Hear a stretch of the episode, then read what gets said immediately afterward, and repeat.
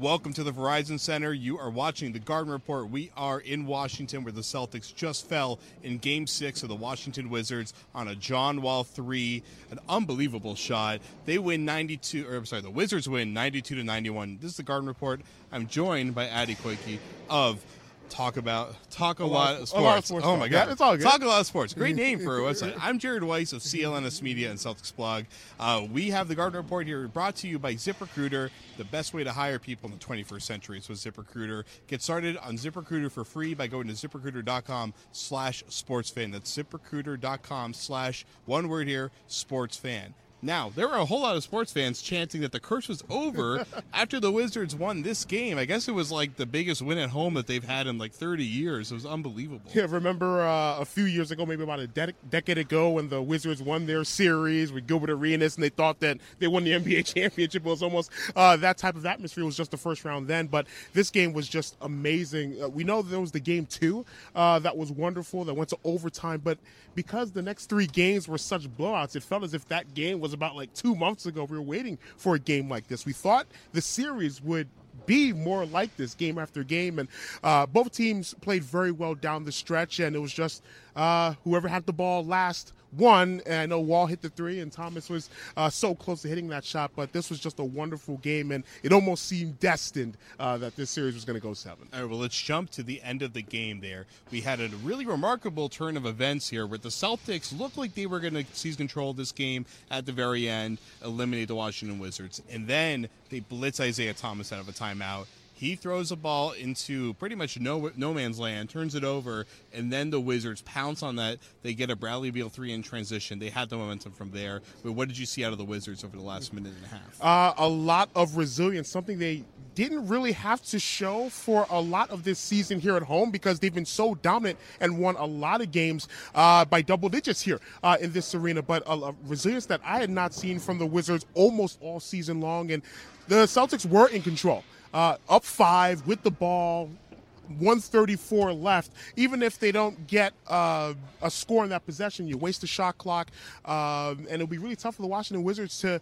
really come back. But that turnover uh, by Isaiah Thomas and Bradley Beal hitting the three, that three pointer, Beal's first and only three pointer of the game, really gave the Wizards a lot of confidence. And it was their defense more than anything uh, that really got them back into this game. They needed it, and those two defensive stops, the steal and then the stop that led to uh, the free throws for John Wall ball was very, very important uh, for the Washington Wizards. But they showed resilience, more resilience than I have seen them all season long. And uh, uh, hats off to the Washington Wizards for not quitting down by five and Boston with the ball. Could have been uh, uh, real demoralizing, but they came through what was great was in a game that was both slow in pace, yep. low in scoring. Uh, every single game in this series, a team that won scored over, I think, 115 points. This game, it was 92. But at the end of the game, they were trading shots. And there was good defense for the most part. That Al Horford banker, which I asked him if it was intentional. He said it wasn't intentional, but then it was intentional in the same answer. So who knows what the truth is there.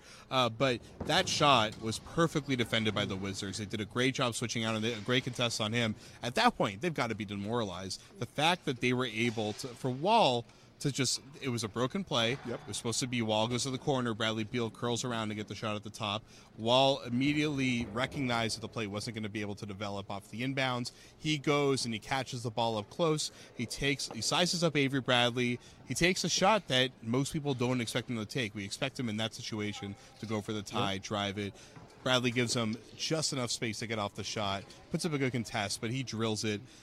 And I couldn't believe that Wall had the composure to drill that shot at the end because he's been so incredible in end of game situations, but he usually is using his physicality yep. to try to blow by guys, to athleticism to blow by guys. The fact that he was able to lock in on probably the best on-ball defender in the league, if you ask his teammates at least. So lock in on him, look him in the eyes, and pull up that shot. That was a real defining moment in John Wall's career. It was. It really was, and is a defining moment in John Wall's career. And if you're the Boston Celtics, that shot, even though it beats you and it forces a game seven, compared to all of the other offensive sets that they could have run and what could have happened uh, on that play with John Wall penetrating drawing a foul or scoring or setting up uh, uh, Bradley Beal or another uh, corner uh, or another person in the corner for a three point shot, you almost have to live with a near 30 foot shot uh, with your best defender on him.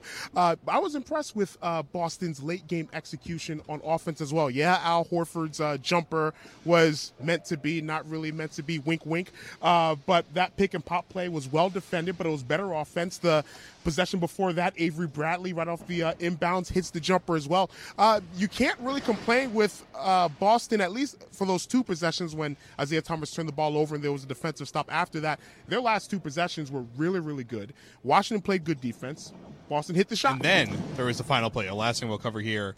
3.7 seconds left for the Celtics. Inbounds to Kelly Olynyk, who has a seal underneath the rim. He's fouled the second he tries to catch the ball. The refs ran off uh, two seconds there, yeah. A little over two seconds there. Uh, a lot of amateur refereeing going on, reviewing that play afterwards. Looks like it probably should have been 3.2 seconds left on the yeah. clock, which would have been enough time to execute a little bit of a play there.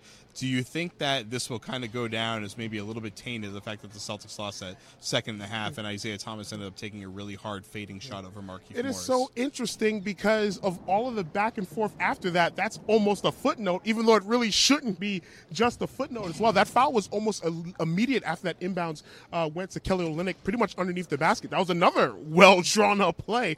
Uh, they got the foul, and uh, it just so happened that Washington uh, had a foul to give in that situation. But I was I was surprised uh, that it wasn't reviewed. They went right to the side out and uh, just went on with the play we reviewed it here, you reviewed it here, and there should have been uh, more time. I couldn't get out like my tweet saying, "Whoa, 1.7 seconds. I didn't even really notice right. it until after all yeah. the press conferences were over. I wish I wish I noticed that earlier so I could yeah. have asked about it. But it did. Uh, well, I don't want to necessarily say tainted. Um, uh, there was that was a mistake, uh, which could the Celtics have done a little bit more uh, ostensibly, yes, uh, with two or three seconds compared to, I think, 1.7 or uh, however much was left on the clock before Thomas's shot. Uh, but given that, uh, Thomas already scored 10 points in that quarter, and even though it was a contested shot, you're almost thinking he's already scored 10 points in this quarter this has been his series along with John Wall, so you just don't know. And uh, we just held our breaths for that last second when it hit off the glass and hit off the rim. Uh, but yes, um, does it taint it? Uh, it is a black mark, um, but because of all of the heroics by both teams afterwards, it is uh, somewhat of a footnote. All right, well, don't hold your breath because we'll be right back with part two of the Garden Report here on CLNS Media Network and Celtics Blog. Welcome back to the Garden Report. We're here for part two. We're going to talk about funerals and game sevens. Uh, first off, did the did the funeral play here with the Celtics dressing in all black, especially the fact that they didn't even they pretty much refused to acknowledge that it happened, although Jay Crowder did admit it at the very end after all was said and done.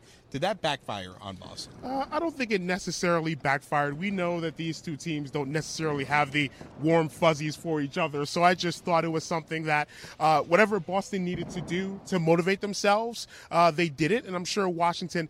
Uh, yes, they said that uh, that motivated them a little bit. But how much can it really motivate you uh, going onto the court? And Boston played a pretty good game, specifically um, in the fourth quarter. Didn't shoot well, uh, but uh, got it going. But I don't think it played that much of a factor in terms of who won, who lost, any runs. I don't think it played too much of a factor.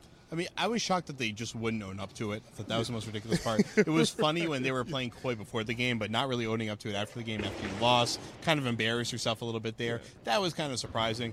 And it's a good idea from the standpoint that you're trying to bait your opponent into being over aggressive and playing with anger, and then hopefully that'll make them make mistakes. And I didn't think that really happened tonight. I thought Washington, just like with the last funeral game, which you were here for when yeah. that happened, they actually were able to kind of curate their anger yeah. and make them play harder, and it worked. And they, they didn't really get out of their comfort zone. Yeah, at least with the funeral game back in January, that was, uh, you know, after a few incidents between these two teams, going back to the year before with Bradley Beal and you know Marcus Smart as well. So I don't think again play too much of a factor. It is a little bit embarrassing, but at the very least, you go back home. You have a game seven. You won all uh, three games at home uh, uh, in this series. You won the last home game against the Chicago Bulls in the first round series. So there is uh, much more of a comfort zone at home. So I think there's something that eventually just gets put in the back burner.